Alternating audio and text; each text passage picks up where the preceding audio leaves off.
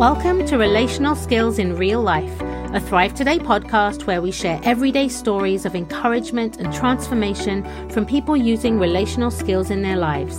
Spend time with us and be inspired by real life examples of how we use relational skills to strengthen and repair our relational connections. We're so glad you're here.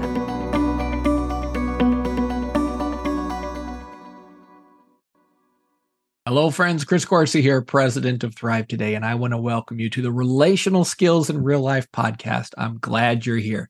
Today's topic is helping kids gain the lost art of relational skills. That's right. What can we do to help kids learn this lost art of relational skills? And one of the reasons why we chose this topic is because, frankly, relational skills are fading. Relational skills are fading from our world, our families for lots of good reasons, are losing their ability to use relational skills. So the good news is we don't have to be content with that. There are things that we can do to foster and grow relational skills in our kids. So whether you're a teacher, a parent, a grand a grandparent, aunt, uncle, doesn't matter if you interact with kids, a little bit goes a long way. And this is good news that the brain is very plastic and trainable in our youth. So a little bit can go a long way. And so we want to look at how we can grow some of the good stuff in these relational gardens. And friends, just as a rule of thumb, time, perseverance, patience, and practice go a long way. Uh, my grandma always tells the story of how her uncle believed that no matter what, a little bit of time, patience, perseverance, and practice could get you through anything. And I think there's some wisdom to that. So, just as a good rule of thumb, when interacting and, and trying to help kids grow relational skills, you are planting seeds, and these seeds will sprout one day. Kids don't necessarily tell you what you're doing is working and how helpful it is that you're helping them learn relational skills. So you kind of have to trust that these seeds are being planted that will sprout and will grow a harvest of good things down the line. So there's a few good rule of thumbs here um, that we want to look at. So a few important points that we want to make as you look at helping kids learn that lost art of relational skills. So let's approach this as you're trying to match their needs, not make them match your needs. So, one of the classic mistakes adults make is they're trying to interact with kids according to what they want rather than what the child needs. So, we are trying to attune and synchronize with their energy levels, their emotions, their eye contact, and even read their body language a little bit to know is it time for connection or is it time for rest? Uh, does the energy levels need to be turned down or turned up a little bit? Is a break needed? Do we need a pause to catch our breath? You have to really try to attune to what's happening in the child, not forcing the child to meet your need.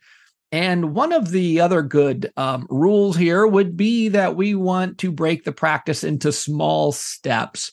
That's right. Break the practice into small steps. One of the classic mistakes um, leaders or parents or teachers make is they discover relational skills and they're excited about relational skills. So they're just going to go spend three hours trying to train their kids in relational skills. Friends, that's a great recipe for trouble.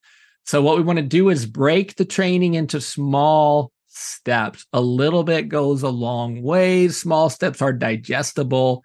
And one of the things we also want to include would be times of rest. In fact, rest is one of the most productive things that you can do with children. So if you push too hard, um, it's going to backfire.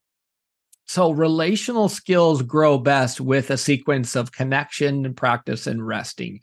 And one of the things that brain science has has shown a lot more uh, recently is how the resting and the quieting actually help your brain to learn new habits and new practices. So the quieting and the resting, the pausing and the breathing will go a long way to help strengthen those skills that you're trying to implement and help children learn. So quieting is your friend as a good rule of thumb. And we don't want to push too hard. Uh, pushing will always backfire.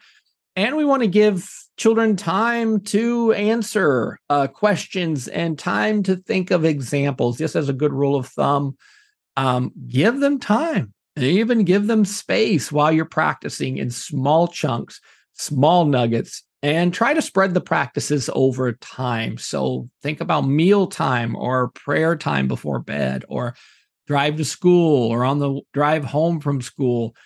Um, the goal is to make it as natural as possible. I don't try to make a big deal out of, okay, we're going to practice relational skills now. Get ready.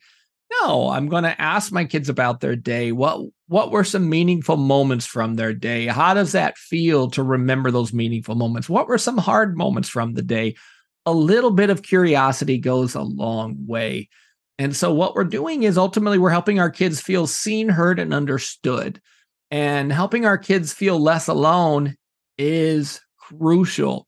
So stay curious, be a good listener and ask good questions because it's bluntly our opinions are not that important in those moments we're trying to hear about our kids' days.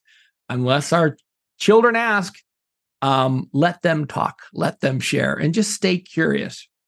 That'll go a long way, as well as leading by example. So your stories are helpful um, one of the ways we help our kids learn relational skills is through our stories. We we make our stories short and simple and impactful.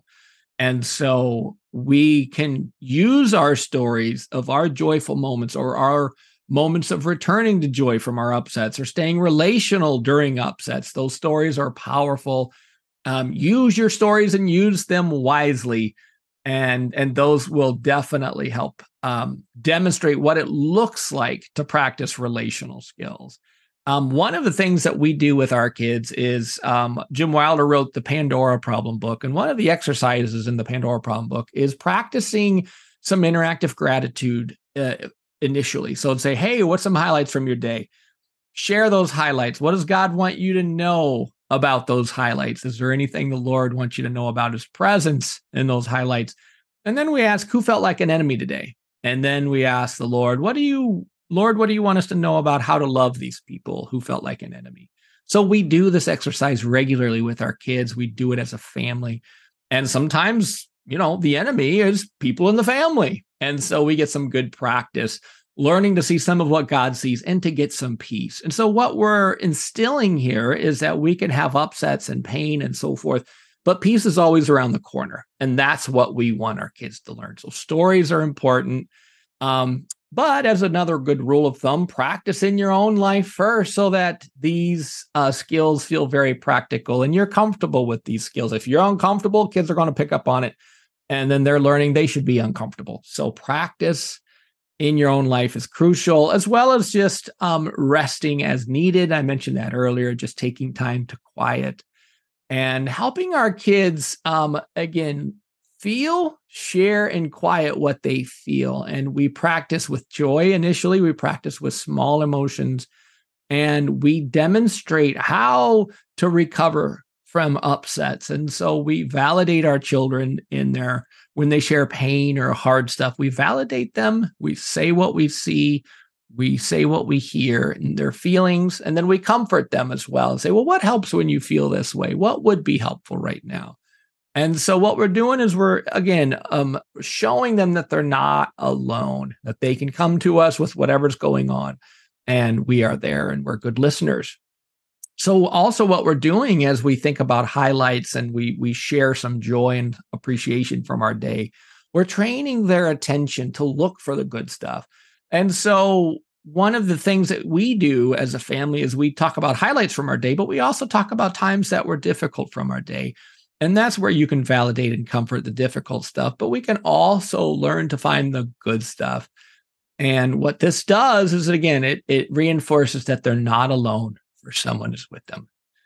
Also, make it fun, keep it fun. Play and interacting over games is always good. These are great carriers for relational skills. Play and fun. So always try to make these things enjoyable. Or if you do some exercises, do something fun after it so that they know um, they have a positive association with practicing relational skills. And as another good rule of thumb, limit screen time Um, a little bit of screen time is not as bad as a lot of screen time. So, one of the great um, obstacles for learning relational skills is screen time. So, that might be a reward after you do some relational skill practice.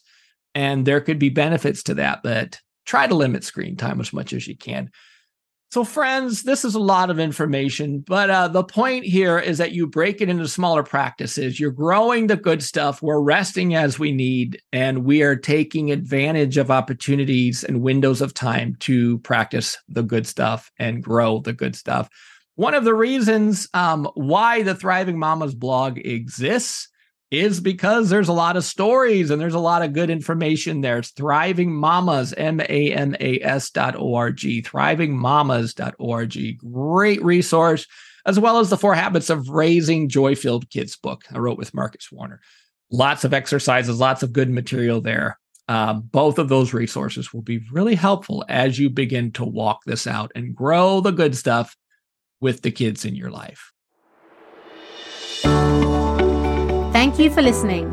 Check the description of this episode for specific resources and visit us at thrivetoday.org anytime. Don't forget to subscribe to our podcast and share it with friends. We look forward to seeing you next time.